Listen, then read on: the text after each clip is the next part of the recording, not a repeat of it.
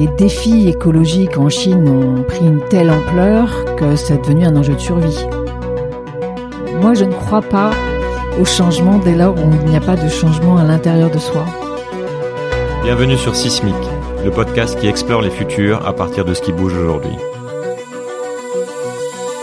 Nathalie Bastianelli est la fondatrice du forum We Belong, qui se déroule chaque année à Shanghai et Pékin et qui rassemble les acteurs chinois et internationaux pour échanger les solutions et promouvoir un style de vie et des modes de consommation durables. La Chine est pour beaucoup le pays phare du XXIe siècle, et ce qui se joue là-bas, maintenant, aura un impact sur notre avenir à tous, et il est essentiel d'essayer d'y voir un peu plus clair, au-delà des clichés. La Chine est le plus gros pollueur de la planète, mais c'est aussi un pays pionnier en matière de développement durable et de recherche de solutions aux problèmes de demain. On parle de tout ça avec Nathalie, mais aussi de son parcours et de son point de vue très optimiste sur l'avenir. Bonjour Nathalie. Bonjour Julien. Bienvenue sur Sismic. On est ensemble avant tout pour parler de la Chine. On va quand même essayer de resserrer un peu le, d'entrer un peu le sujet, parce que sinon on va, on va pas pouvoir balayer tout ça en une heure, même je pense en une semaine. Mais j'aimerais qu'on parle ensemble de la Chine plus comme laboratoire du futur, Mhm. et même de la Chine comme laboratoire d'un futur positif. J'aurai l'occasion certainement d'aborder d'autres angles avec d'autres invités, mais toi c'est ton sujet. Est-ce que c'est bien ça justement euh, le sujet qui t'occupe depuis maintenant quelques années? Alors effectivement, depuis quatre ans, euh, je m'intéresse à tout ce qui touche à l'innovation euh, durable et responsable euh, au sein de la société chinoise, mais pas que, puisque on essaye de promouvoir ces innovations et ces solutions sur le marché chinois. D'accord. Et de quelle manière tu fais ça? Alors j'ai créé un événement en 2015 qui s'appelle euh, le Forum We Belong qui se déroule chaque année à- en Chine. Alors on l'a fait à Pékin, puis à Shanghai, puis de nouveau à Pékin, et qui a pour ambition euh, de justement euh, promouvoir euh, ces solutions, mais c'est aussi un lieu de rencontre, d'échange, d'inspiration et d'expérience. En fait, on travaille. euh, enfin, moi, mon objectif, c'est vraiment de travailler sur l'ouverture de conscience du, de notre audience pour leur faire euh, réaliser bah, d'abord qu'un monde est en mouvement, ce qu'on appelle euh, la révolution douce ou silencieuse. Bon, je prends pas le mot révolution en Chine, mais euh, ça émerge de toutes parts et ça émerge également dans leur pays. Et ils n'ont pas tellement accès à ces solutions. Donc l'idée, c'est vraiment de, de les mettre en lumière pendant un événement qui dure deux à trois jours et de leur montrer euh, pour moitié des solutions chinoises et pour moitié des solutions internationales. Donc ton audience est chinoise essentiellement. Mon Tu t'adresses aux, aux locaux chinois. Alors, mon audience, bien sûr, est chinoise puisque ça se passe en Chine, mais je pense qu'on a une audience digitale hein, en ligne qui doit être 20-80, c'est-à-dire que les Occidentaux qui vivent en Chine continentale sont également très intéressés par ces solutions puisqu'ils sont très interpellés par les défis environnementaux auxquels ils doivent faire face dans leur quotidien. Alors tu parles de, de solutions, on parle de quel problème? De l'environnement ou, d'autres problèmes plus larges? Alors moi, effectivement, je m'intéresse beaucoup plus à la consommation responsable et durable. Donc les problèmes, c'est très lié à la pollution, puisque en Chine, on sait très bien que la pollution atmosphérique, elle est très importante, même si depuis quelques années, ils arrivent à faire retourner un peu la situation. Euh, il y a la pollution invisible de l'eau et la pollution invisible de l'alimentaire. Donc c'est très anxiogène pour les consommateurs et l'idée c'est de leur passer le message qu'ils sont qu'ils font partie de la solution. à, quel point c'est un, un sujet qui est qui est déjà compris en Chine? Enfin, j'imagine que pour tout ce qui est pollution atmosphérique, il est, il est très visible et pour d'autres types de pollution, on en, on en parle beaucoup. À quel point c'est important en fait dans la manière dont, les Chinois voient leur vie et voient leur avenir Bah, en fait, euh, les, défis écologiques en Chine ont pris une telle ampleur que c'est devenu un enjeu de survie. Et dans une société où on a, euh, euh, on était encore dans la, une société de l'enfant unique, même si la loi a changé récemment, on avait un enfant pour six adultes. Et ces six adultes regardent un enfant sans savoir s'il va euh, pas attraper un cancer des poumons. Donc c'est absolument horrible. Et moi, je vois quand je parlais de ce projet à, à mes interlocuteurs chinois ou occidentaux, le regard n'est pas du tout la même. Parce que eux, c'est vraiment euh, un enjeu qui est essentiel pour pouvoir continuer de vivre dans leur pays. Il faut que les choses changent. Et c'est vrai que en Chine, voilà, qui est un gouvernement centralisé, les solutions viennent quand il y a des problèmes, les solutions viennent du gouvernement. Et moi, l'idée, c'est de montrer aux consommateurs que les solutions viennent également d'eux, dès lors où ils ont un changement de comportement dans leur mode de consommation. D'accord. Qu'est-ce que fait le gouvernement pour le coup? Est-ce qu'ils ont ça fait partie de leur plan justement de développement ces questions-là? Oui, ça fait deux trois plans quinquennaux que la lutte contre la pollution est devenue une priorité majeure. C'est un enjeu de stabilité sociale.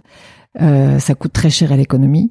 Donc euh, bien sûr que c'est la priorité. D'ailleurs, je me souviens qu'en 2014, Li Keqiang, le Premier ministre, avait dit nous déclarons la guerre à la pollution. Et ils ont mis des mesures euh, très importantes, des investissements absolument majeurs. C'est le premier pays qui investit le plus au monde pour changer son mix énergétique et pour arriver également à passer en économie verte. Euh, c'était assez intéressant parce que lors du dernier congrès l'année dernière, ils, on va pas trop rentrer dans la politique, mais ils ont euh, ils ont euh, maintenant euh, voté pour un programme qui s'appelle, alors je le connais en anglais, c'est vers une civilisation écologique, qui s'appuie sur cinq piliers. Je vais juste en citer deux, assez emblématiques. C'est premier pilier, c'est ne plus avoir le PNB comme critère majeur pour mesurer la santé économique, mais y intégrer les problèmes, les défis environnementaux. Euh, la santé publique et l'héritage culturel local. Donc on voit bien à quel point là on est en train de bouger les lignes. Et le deuxième pilier de ce programme, c'est le bonheur national brut pour sa population, inspiré du bouton. Voilà, donc c'est vrai qu'on s'attend pas à ce que le gouvernement chinois mette de, de telles choses en place mais les, les, décisions sont vraiment très importantes. On voit maintenant, on parle de plus en plus de jours ciel bleu euh, à Pékin. Enfin, rien que l'hiver dernier, moi j'y étais au mois de mars dernier. De mi-octobre à mi-mars, ils ont fermé 18 000 usines. Autour de Pékin. Autour de Pékin, la province du Rebec, qui est la province la plus polluante de la Chine. Mais ils les mettent un peu plus loin ou... Alors, alors évidemment, il y a toute cette problématique de dire euh, quand ils déplacent les usines vers l'ouest, mais maintenant les critères sont très importants pour euh, ne avoir les, les, que les entreprises soient les moins polluantes possibles. Et maintenant, il y a des pénalités euh, si vous polluez les rivières ou la terre avec des produits toxiques et que ça crée. Enfin, maintenant, ça devient un crime. C'est jugé comme un crime. Et ce qui est très intéressant, c'est que la responsabilité intervient aussi au niveau du fonctionnaire qui était responsable de superviser euh, la protection environnementale. Donc il y a toute une chaîne de responsabilité. Tu dirais qu'il bouge finalement beaucoup plus vite que, que nous sur ces sujets-là. Lors de la COP 21, je me souviens, on avait fait un événement euh, au ministère des Affaires étrangères sur comment la Chine et la France construisent des villes durables. Et euh, quelqu'un du Quai d'Orsay m'avait dit si tous les pays montraient l'exemple, enfin étaient sur la même dynamique de la Chine, nous n'aurions aucun souci à nous faire il y a même des Américains, des scientifiques américains qui avaient publié un article qui m'avait interpellé. La Chine est en train de donner une leçon au monde. Mais pourtant, ça reste le premier pollueur de, la planète avec euh, un quart des émissions de, CO2. Pourtant, il continue d'être en, croissance justement sur ces émissions parce qu'il y a de la croissance économique. Donc, comment il gère ça en fait? C'est euh, où est la priorité? Alors, la priorité, euh, c'est la pollution atmosphérique. Donc, c'est comment est-ce qu'on change le mix énergétique. C'est-à-dire qu'évidemment, ils ont pour objectif de baisser euh, l'utilisation du charbon et ils ont développé énormément de centrales nucléaires. C'est-à-dire qu'ils ont pris le modèle français. Et puis, euh, ils baissent en part, mais pas en valeur absolue en fait. C'est un pays qui aussi investit énormément dans les renouvelables. C'est-à-dire, c'est le premier pays en, en éolienne euh, et en énergie solaire. Donc, c'est quand même quelque chose un pays qui a une vraie euh, stratégie pour euh, changer de, de, mix énergétique, et puis aussi de, de un pays qui développe euh, toute l'activité de, des services, c'est-à-dire comment on passe d'une de l'usine du monde au laboratoire du monde, puisqu'effectivement tu parlais d'innovation tout à l'heure la Chine est devenue le premier pays à déposer le plus de brevets devant les États-Unis depuis 2015. Ça fait partie de leur, leur plan euh, Made in China 2025. Je sais pas si tu es, familier avec ce. Oui, effectivement, l'idée c'est de nous en parler un peu. C'est de passer en qualité et non plus en quantité. Donc ils ont cette volonté euh, de, de, de développer justement toute une activité autour des services qui est beaucoup moins polluante. Et les industries de pointe aussi. Et les, industries de pointe, je me souviens avoir parlé avec un patron euh, d'une usine de chimie qui devait l'implanter à Dalian, c'est-à-dire nord-est de la Chine, et qui me disait que les critères pour implanter l'usine étaient plus élevés qu'en Europe.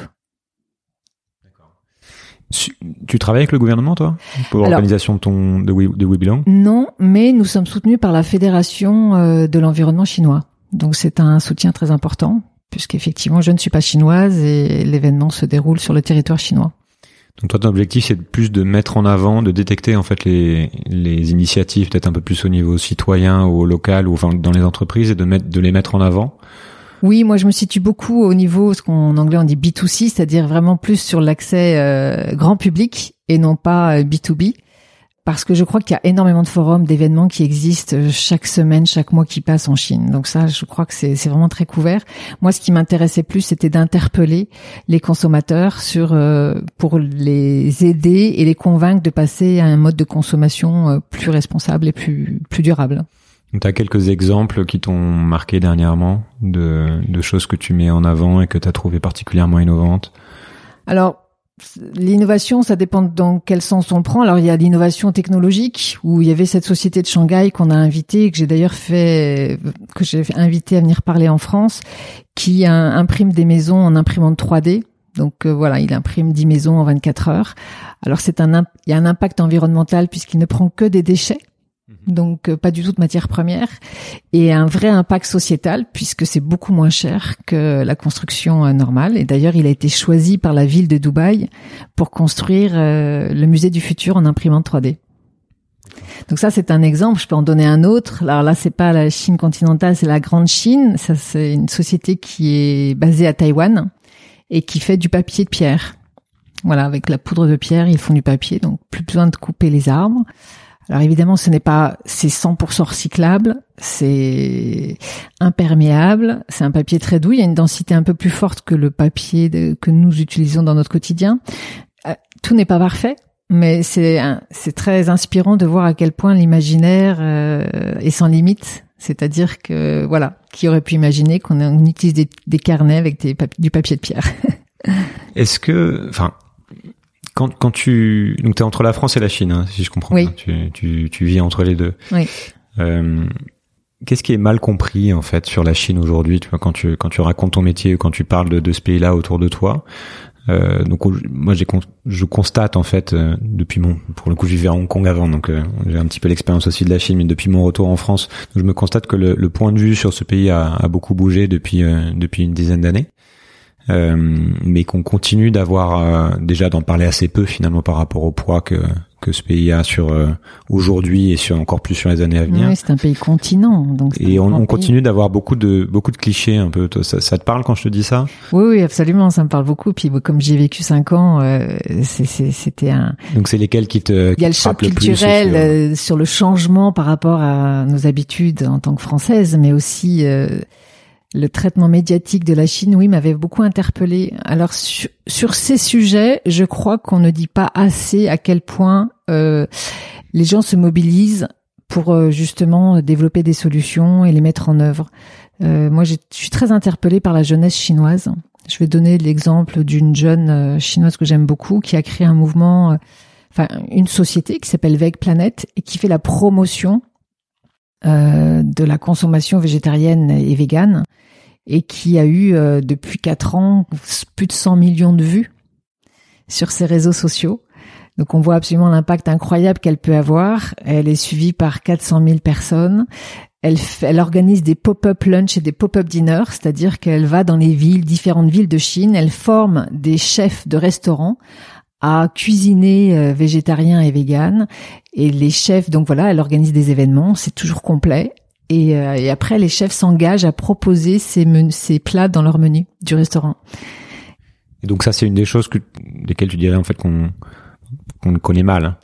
Bah, c'est le gouvernement chinois a lui-même euh, fait la promotion dans le cadre d'un d'un film publicitaire pour appeler les, ses concitoyens à manger, à consommer moins de viande. Et l'objectif est de, de couper de 50% la consommation de viande en Chine ce qui est assez considérable. Donc la prise de conscience a l'air euh, a l'air assez énorme et on peut peut-être l'expliquer par le fait que la pollution est de devant devant leurs yeux, peut-être beaucoup plus que beaucoup plus pour nous.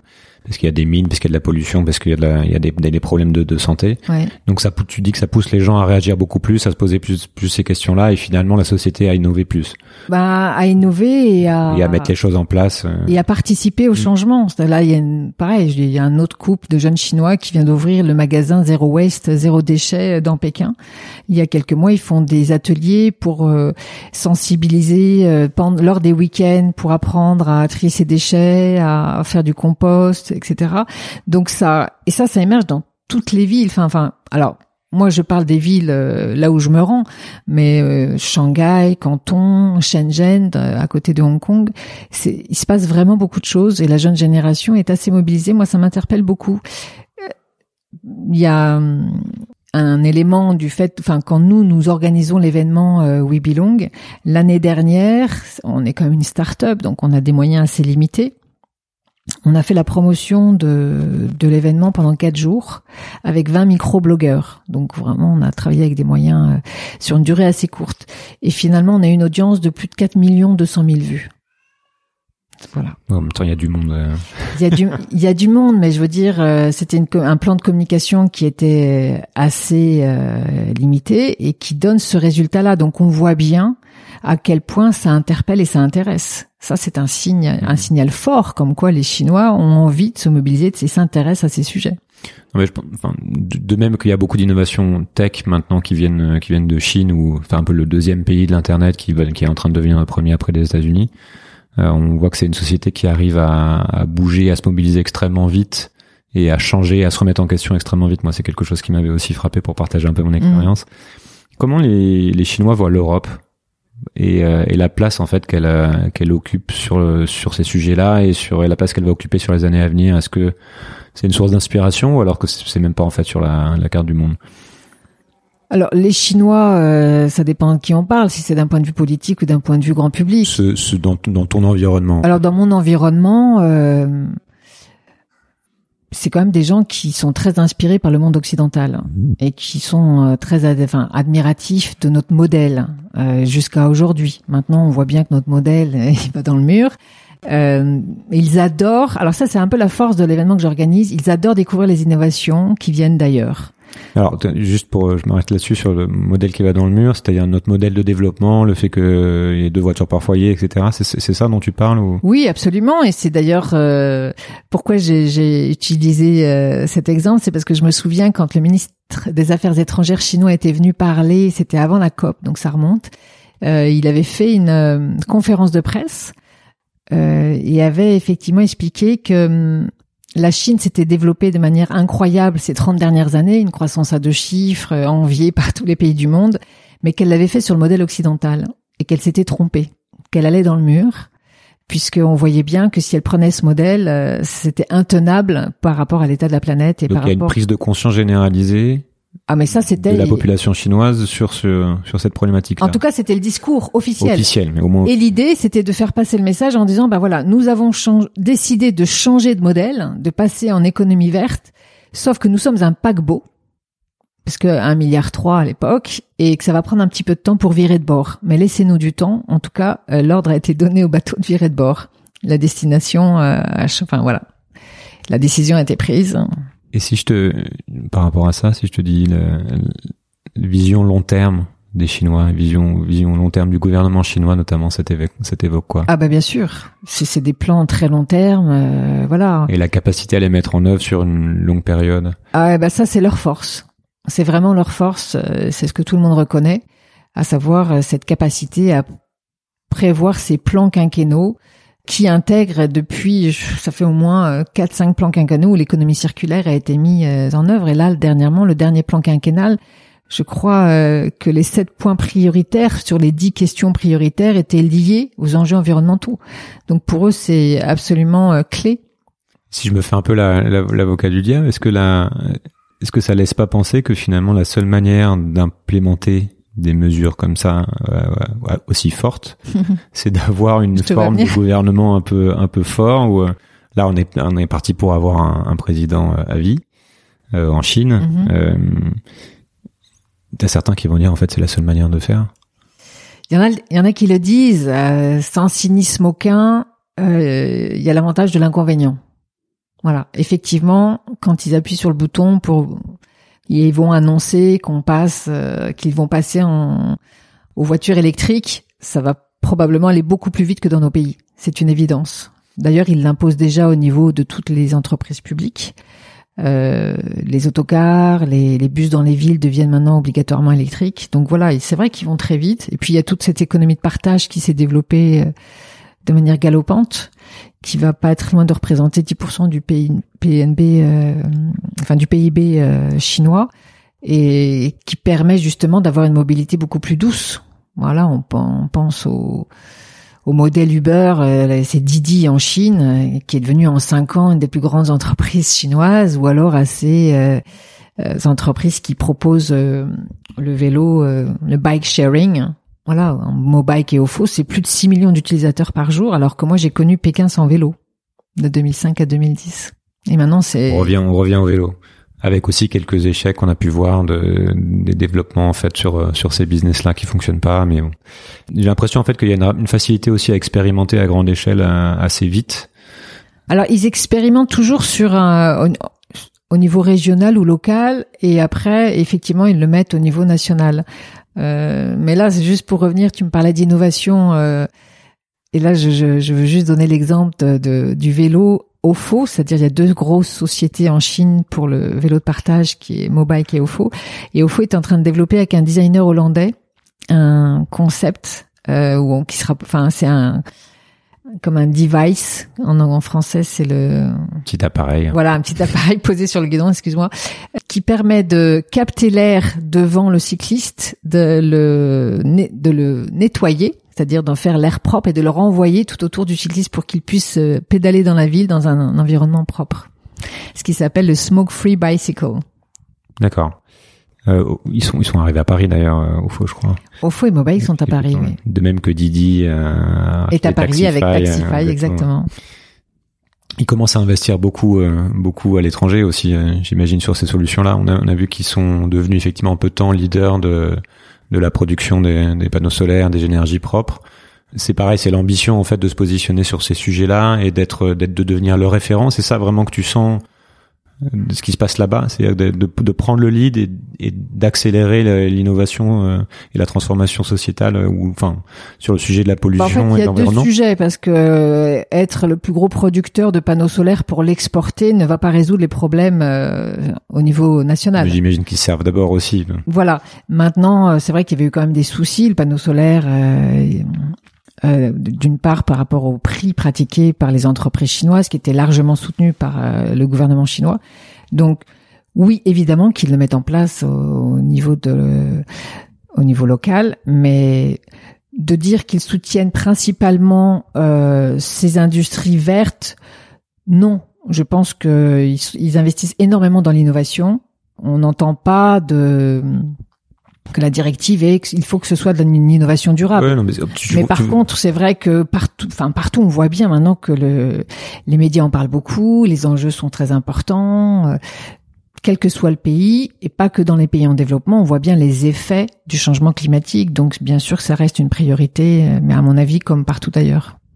puisque tu vois qu'en parallèle, ils lancent des projets comme euh, One Belt One Road ou la nouvelle route de la soie qui mm-hmm va consommer énormément, énormément d'énergie et de ressources. Donc c'est un peu, ils font les deux en même temps.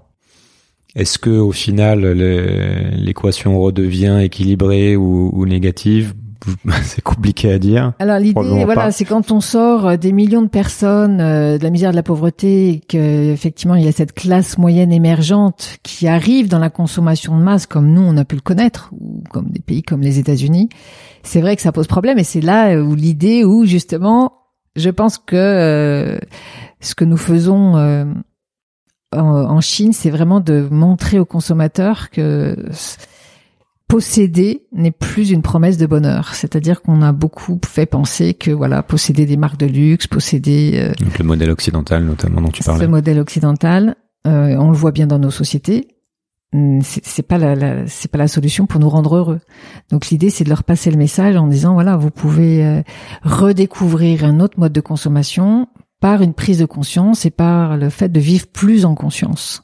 Donc tu travailles notamment au travers de We Belong, tu travailles euh, sur cette question-là. C'est oui, on essaie de travailler. Absolument, c'est pour ça que c'est un, un rendez-vous inédit et que ça, ça a beaucoup de soutien euh, là-bas.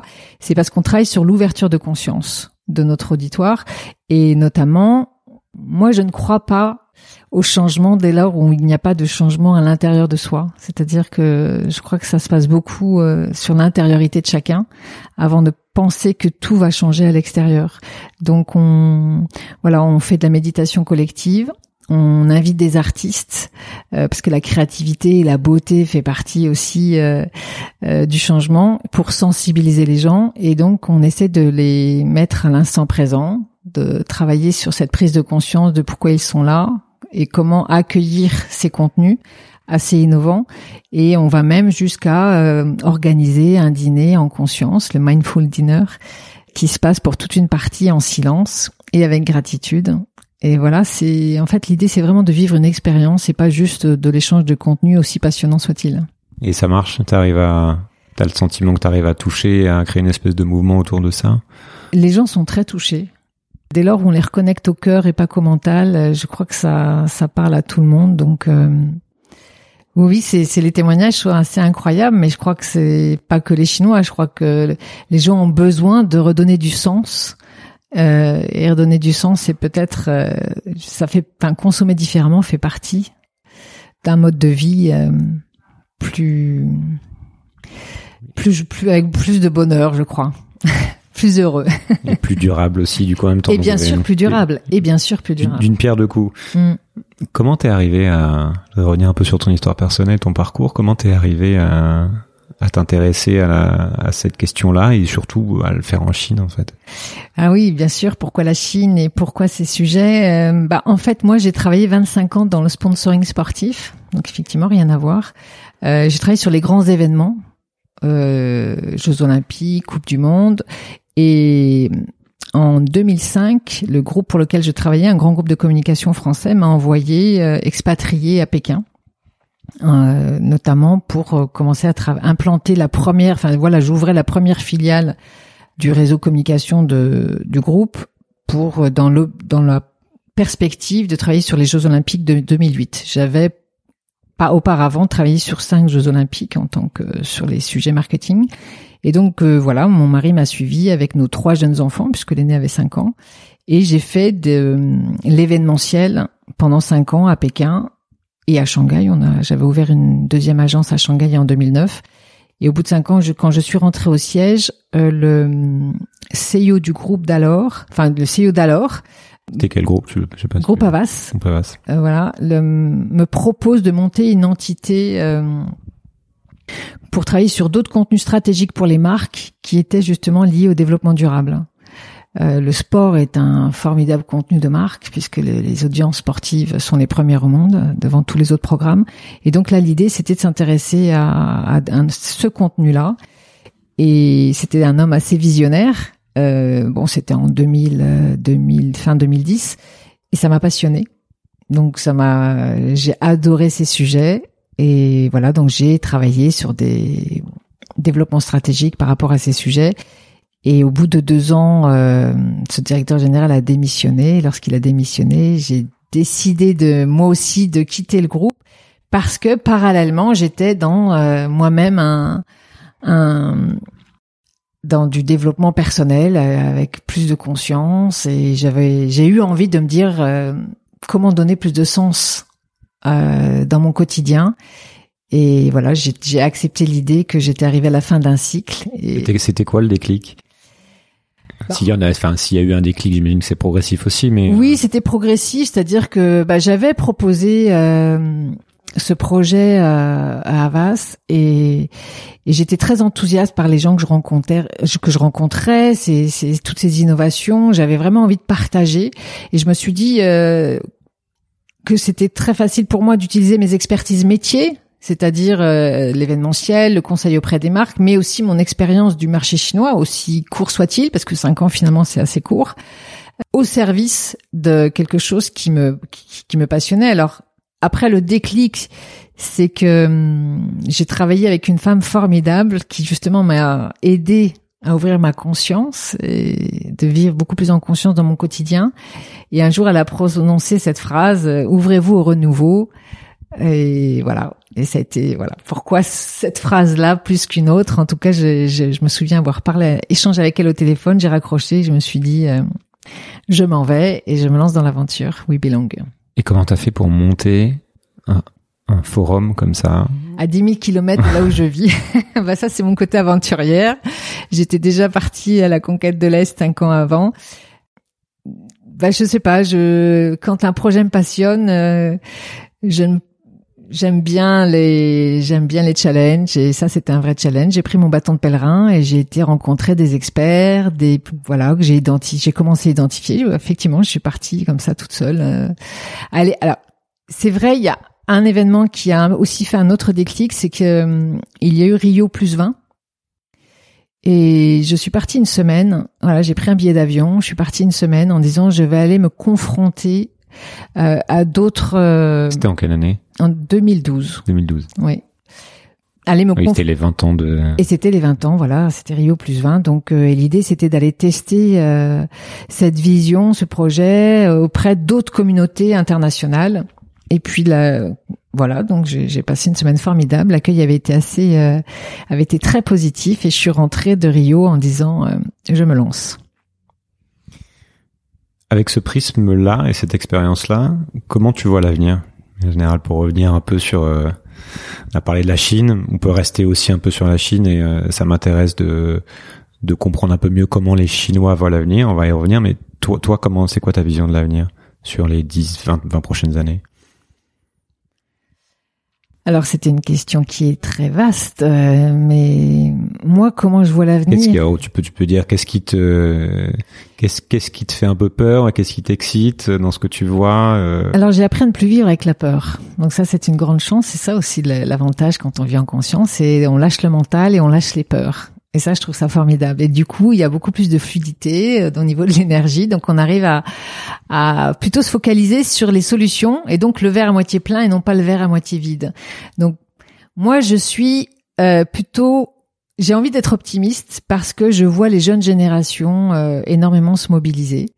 Elles ont un outil absolument formidable qui sont les réseaux sociaux. Il n'y a pas que des avantages, mais franchement, c'est un outil extraordinaire pour connecter, pour se connecter, pour faire passer ces solutions-là. Et, euh, et je pense que cette jeune génération, elle elle évolue avec une conscience assez différente de la nôtre. En tout cas, bon, toi, évidemment, tu, es, tu es beaucoup plus jeune que moi, mais c'est la seule génération dans l'histoire de l'humanité qui vit avec cette épée de Démoclès au-dessus de la tête. Eh bien, ça, ça change tout. C'est-à-dire que dès lors où on les sensibilise et on partage euh, l'information, euh, ils sont toujours très euh, très volontaires pour pour agir et pour changer. Voilà. En tout cas, moi, c'est ce que je remarque dans avec voilà, ça m'arrive de donner des conférences dans les universités et on en parlait avec quelqu'un qui donne des conférences depuis très longtemps et qui me disait, euh, il y a dix ans, il y avait quoi, un, deux étudiants qui venaient lui parler, et puis maintenant. Euh, tu vois quelque chose qui est en train de se passer. Euh, moi, c'est ce que je vois dans mon dans mon environnement proche. Après, il y a encore énormément de travail, évidemment, parce que on le voit bien c'est enfin il y a encore beaucoup de travail il y a encore beaucoup de sensibilisation mais je crois que l'inspiration euh, est une forme d'innovation. Il faut pas être juste sur l'innovation technologique, mais toute forme d'innovation.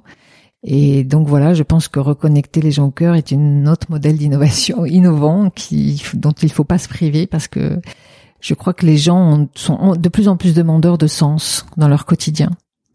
Voilà, donc ça, je crois que c'est c'est assez fondamental pour espérer un changement et ça peut amener à ce que chacun fasse sa part comme le dit euh, Pierre Rabhi. Donc prise de conscience, euh, en tout cas autour de toi que tu constates.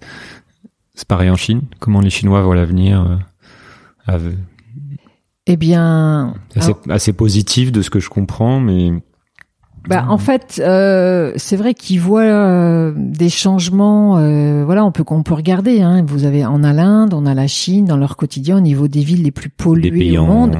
C'est maintenant l'Inde qui est en train de prendre, de passer devant la Chine Euh, voilà, donc c'est vrai que les Chinois, ils voient du progrès, donc ils arrivent à se projeter.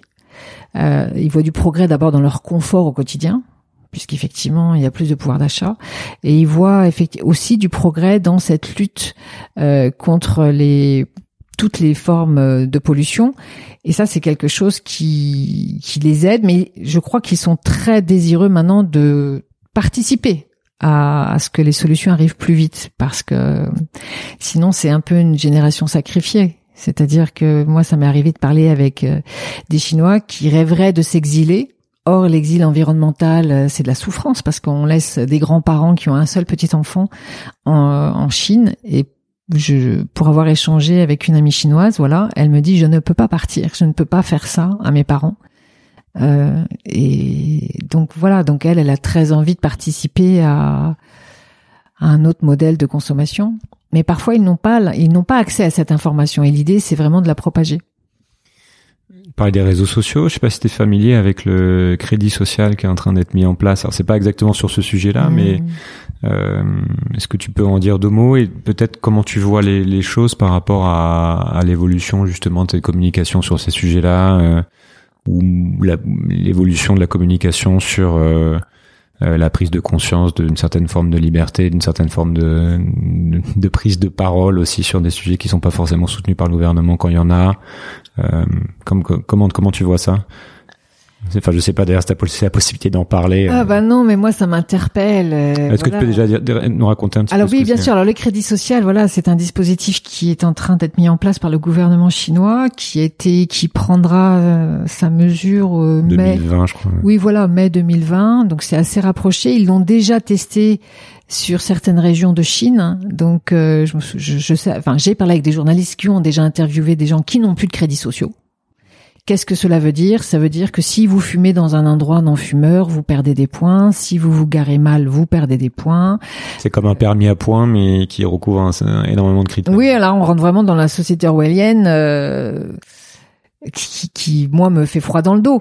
Et donc voilà, et quand on n'a plus de points, nous, on n'est plus habilité à prendre les transports rapides, on n'est plus habilité à créer sa propre entreprise, on n'a plus le droit de faire d'emprunt à la banque. Euh, et j'ai même entendu, alors ça je l'ai pas vérifié, mais si vous côtoyez quelqu'un qui n'a plus de hmm. crédit social, vous perdez des points. Donc c'est absolument. Euh... Et on rentre en dernier dans l'avion quand on a encore le droit de prendre l'avion, etc. Voilà, voilà. Enfin moi, les, les, ceux que les journalistes avaient rencontrés euh, il y a deux trois mois là en arrière, euh, c'est quelqu'un qui avait mis 26 heures pour venir à Pékin parce qu'il n'avait pas eu accès au, au train rapide. Parce qu'il avait perdu des points. Parce que voilà, il était dans la région où ça avait testé, été testé, il n'avait plus de crédit social.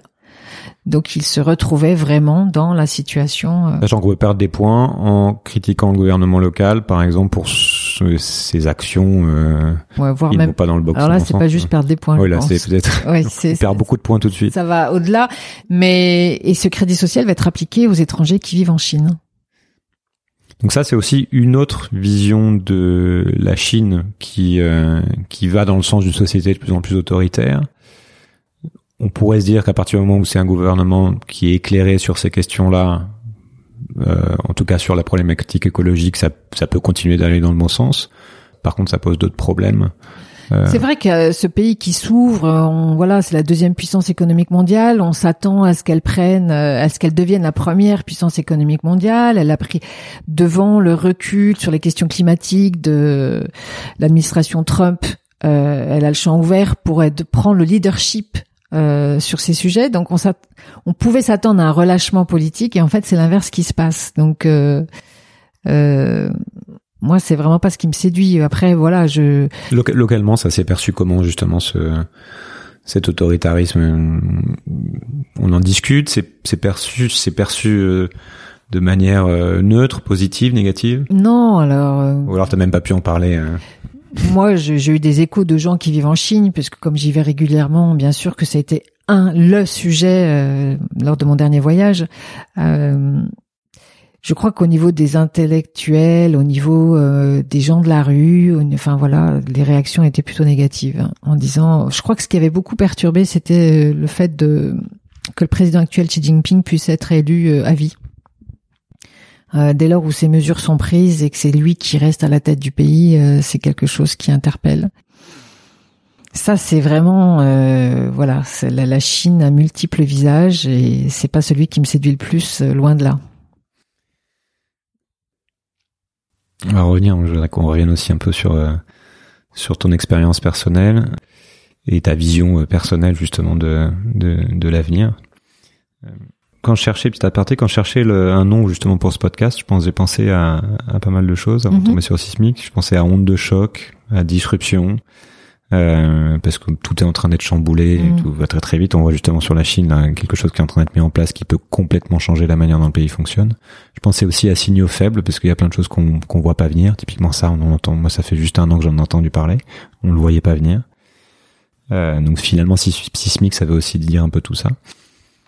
Qu'est-ce qu'on ne voit pas venir? Quel est un, un signal faible qui te que tu as pu détecter récemment, dont on dont on parle pas et qui peut potentiellement devenir important?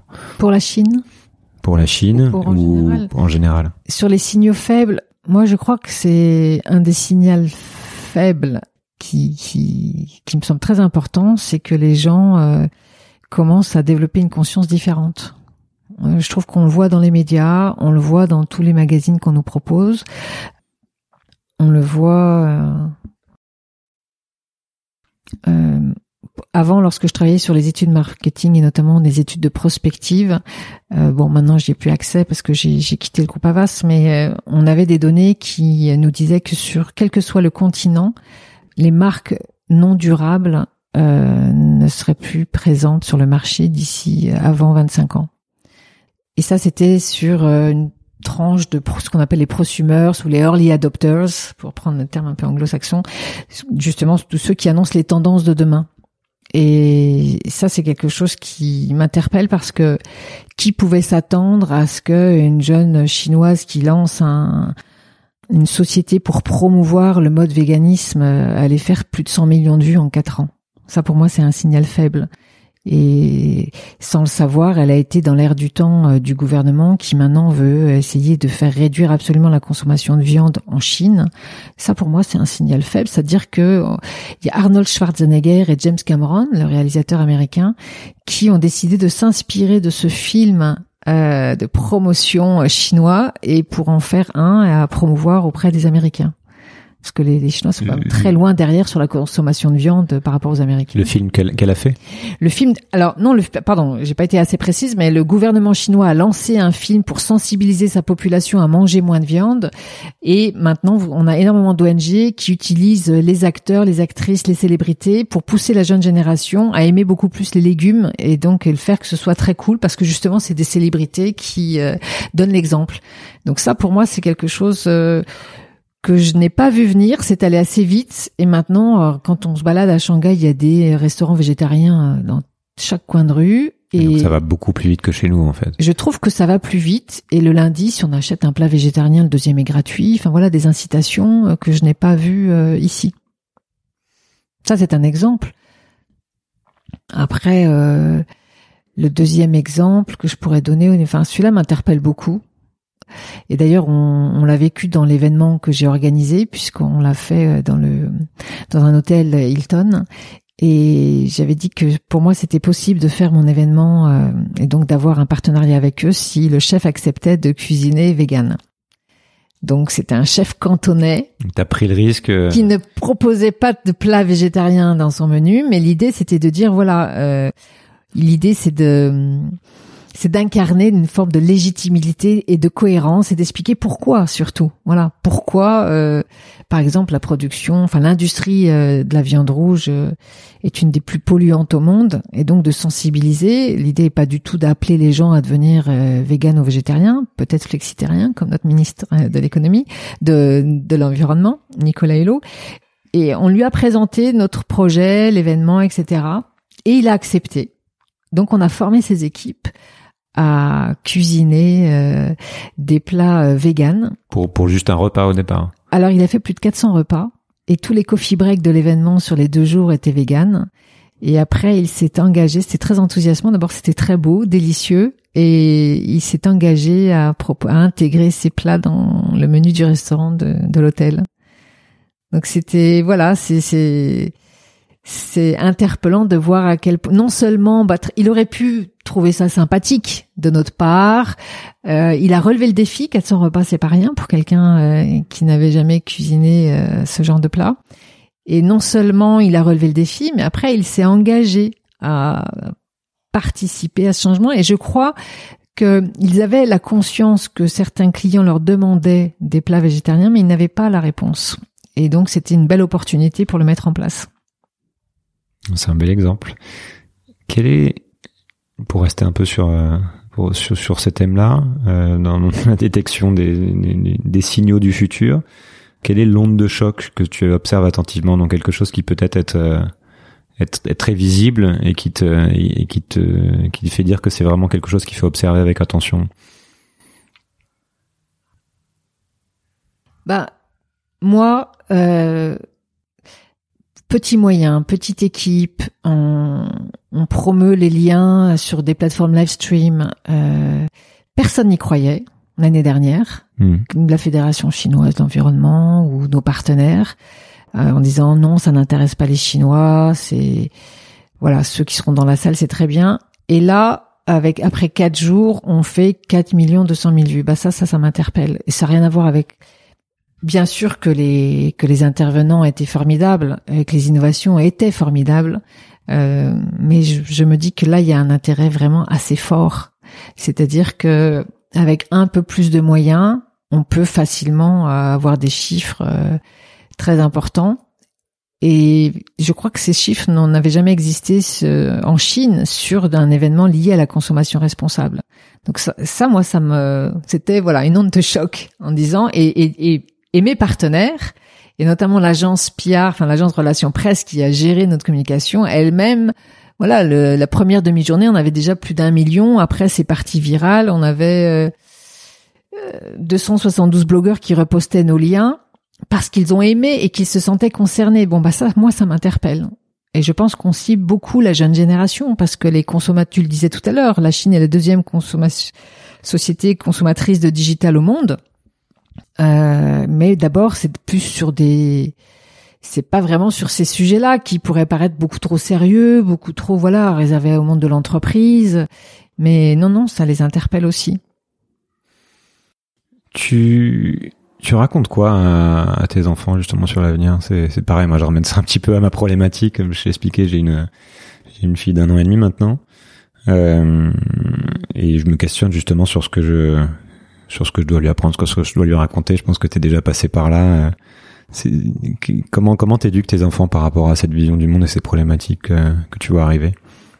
Alors moi, le positionnement euh, de, mon activité, c'est euh, très focus solution.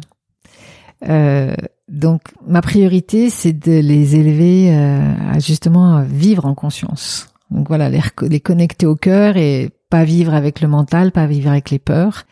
Euh, je ne leur impose rien. Euh, voilà, je cuisine de la viande, euh, mais je, je sens, je ressens euh, une sensibilité, la, la, manière dont ils peuvent se comporter dans le quotidien. Voilà, ma fille de 16 ans m'expliquait hier qu'elle était avec ses amis et qu'elle avait refusé de prendre des pailles parce que c'est un sujet d'actualité en ce moment. Comment est-ce qu'on peut lutter contre la prolifération du plastique? Voilà, donc euh, et qu'elle avait tenu tête avec l'un de ses professeurs sur le sujet justement de la consommation de la viande, la production de la viande. Mais voilà, donc c'est une adolescente, c'est une adolescente parisienne, donc euh, il faut aussi laisser le libre arbitre à chacun. Donc mon idée c'est sur certains sujets, euh, je suis un peu euh, intraitable, c'est-à-dire voilà, plus besoin de plastique dans la salle de bain. On peut utiliser des savons et ça a pris un petit temps d'adaptation, mais c'est vraiment anecdotique.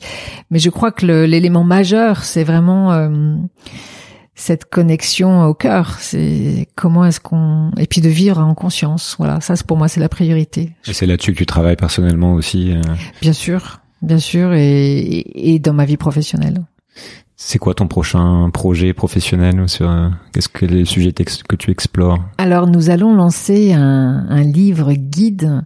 Je sais qu'il y en a déjà beaucoup euh, sur les éco-gestes universels euh, et aussi des témoignages de gens qui changent le monde aujourd'hui, pas demain. Mais pour revenir à ces éco-gestes, ce sera justement euh, pour apprendre à prendre soin de soi, à prendre soin des siens, à prendre soin de sa maison et à prendre soin de la planète. Donc ça va exister en trois langues, en anglais, en français et en chinois. C'est pour quand? C'est pour 2019. D'accord. Donc t'es en train de, de, de l'écrire. On a déjà, voilà, j'ai déjà euh, pratiquement tous les contenus. Après, on est en train de, mais on a déjà euh, des gens qui sont très intéressés pour euh, nous suivre là-dessus. L'idée, c'est que ce soit enthousiasmant et que ce soit pas anxiogène. Donc voilà, c'est que ce soit encourager les gens à faire leur part de manière un peu ludique, mais aussi avec une prise de conscience et aussi travailler sur cette dimension spirituelle que je fais dans mes événements et que je prône même dans mes conférences donc ça fera également partie l'approche euh, de ce livre qui va être un guide. Normalement, voilà, l'idée c'est de guider les gens pour euh, pour vivre autrement, mieux euh, pour soi et pour la planète. Le prochain We Belong, c'est à la fin de l'année? C'est 12-13 octobre à Pékin. Avec toujours la même approche ou ça grossit? Comment ça se comment ça se passe? Alors ça grossit. oui, on probablement que l'audience sera beaucoup plus importante parce que là, on a beaucoup de partenaires locaux qui ont décidé de nous soutenir. Donc, on a créé un pool communication et pendant un mois, on va faire la communication de l'événement. On va commencer en, pour la cérémonie d'ouverture avec euh, des images magnifiques de la Terre. Je sais que tu as accueilli euh, Jean-Pierre Gou et qui nous fait l'honneur d'accepter de nous que l'on visionne justement ces, ces images avec, euh, on invite un astronaute américain pour euh, voilà prendre conscience de la beauté de la planète, euh, que c'est notre maison et que pourquoi essayer de développer euh, des projets pour aller sur Mars alors qu'on risque de perdre la Terre. Donc l'idée c'est vraiment de sensibiliser sur justement voilà ça c'est notre maison, prenons-en conscience. Et c'est aussi une forme de contemplation de la beauté de la planète et, parce que la contemplation fait partie de cette prise de conscience. Et L'idée, c'est un peu une manière de consommer doucement, voilà, slow, slow life, comme on dit en anglais. Et puis après, ben voilà, des entrepreneurs, des grandes entreprises, des innovations euh, superbes. Voilà, l'année dernière, les gens avaient adoré ce designer italien qui fait du cuir végétal avec du marc de vin, qui est un déchet toxique, donc qui est vraiment un déchet qu'on ne peut pas remettre dans l'économie circulaire. Et bien maintenant, euh, il a apporté la solution et il a montré euh, des sacs, des chaussures, enfin voilà, tout objet design ou plus besoin de tuer les animaux pour euh, produire du cuir. Donc euh, et plein d'autres choses super euh, super intéressantes comme oui, voilà, des, des, des, choses très inspirantes. Donc pas produites qu'en Chine aussi, ça donne une. En fait, c'est ce que c'est pour c'est pour ça que ça plaît, c'est de voir ce qui se passe chez soi, mais ce qui se passe ailleurs aussi. Et ça, c'est vraiment une dimension qui me semble très importante. la problématique de la pollution, elle n'a pas de frontières. Donc c'est vraiment comment on va au-delà des frontières et se laisser inspirer, bah, pas que par des les innovations étrangères, mais aussi par les innovations locales. Et c'est ce mix qui fonctionne bien avec aussi des pionniers, des start-up, des grands groupes. Euh, des artistes, des voilà. Donc c'est un peu ce pied avec. Voilà, pourquoi pas un astronaute américain qui va euh, donner sa vision euh, du monde et de la protection de la planète. Pourquoi? Et maintenant il, il voyage, il fait des conférences par rapport à, à ce qu'il a marqué dans son expérience professionnelle. Le fameux overview effect dont parlait Jean-Pierre Gou. Mm-hmm. Est-ce que tu as un ou deux livres qui t'ont marqué dernièrement ou que tu que tu recommanderais pour ma bibliothèque personnelle? Pour ta bibliothèque personnelle. Ça peut être un roman, ça peut être quelque chose qui n'a rien à voir avec cette problématique-là. Hein, ah ouais, alors il y a, y a deux chemins. Euh, il y a le spirituel. Euh, voilà, je pense que le pouvoir du moment présent d'Eckhart pour moi, est un livre magnifique. Euh, Et puis au niveau, euh, je pense qu'aussi les gens peuvent découvrir que tout est possible. J'ai lu, voilà, je viens de terminer le livre de sur l'aventure Solar Impulse de Bertrand Picard, qui montre à quel point, voilà, on l'a pris pour un fou quand il a dit qu'il allait faire voler un avion avec des panneaux solaires et qu'il ferait le tour du monde. Et finalement, euh, il n'y a pas de limite à la créativité, tout est possible. Dernière question un petit bonhomme qui vient de 2040-2050 et qui nous délivre un message. Il nous dit quoi? Elles sont marrantes ces questions. Hein. oui, elles sont marrantes. Il était temps d'arrêter de marcher sur la tête. Bravo de vous être réveillé. Parce que je veux croire au réveil. Euh, il y avait un, il y avait un poème de, un tout petit poème de William Arthur Ward qui dit La fierté dit c'est impossible. L'expérience dit c'est risqué. La raison dit c'est sans issue. Le cœur murmure essayons. Et je suis convaincue que nous allons tous essayer. Merci Nathalie. Merci Julien. Merci beaucoup d'avoir écouté cet épisode jusqu'au bout. Si vous voulez en savoir plus sur les thèmes discutés, vous pouvez vous rendre sur le site sismic.fr ou sur les comptes Facebook et Instagram du podcast. Si vous avez aimé, vous pouvez laisser une note sur iTunes ou Apple Podcast, ça m'aide beaucoup, et surtout écouter les autres épisodes déjà disponibles, comme celui avec Jean-Pierre Gou mentionné par Nathalie par exemple. À très vite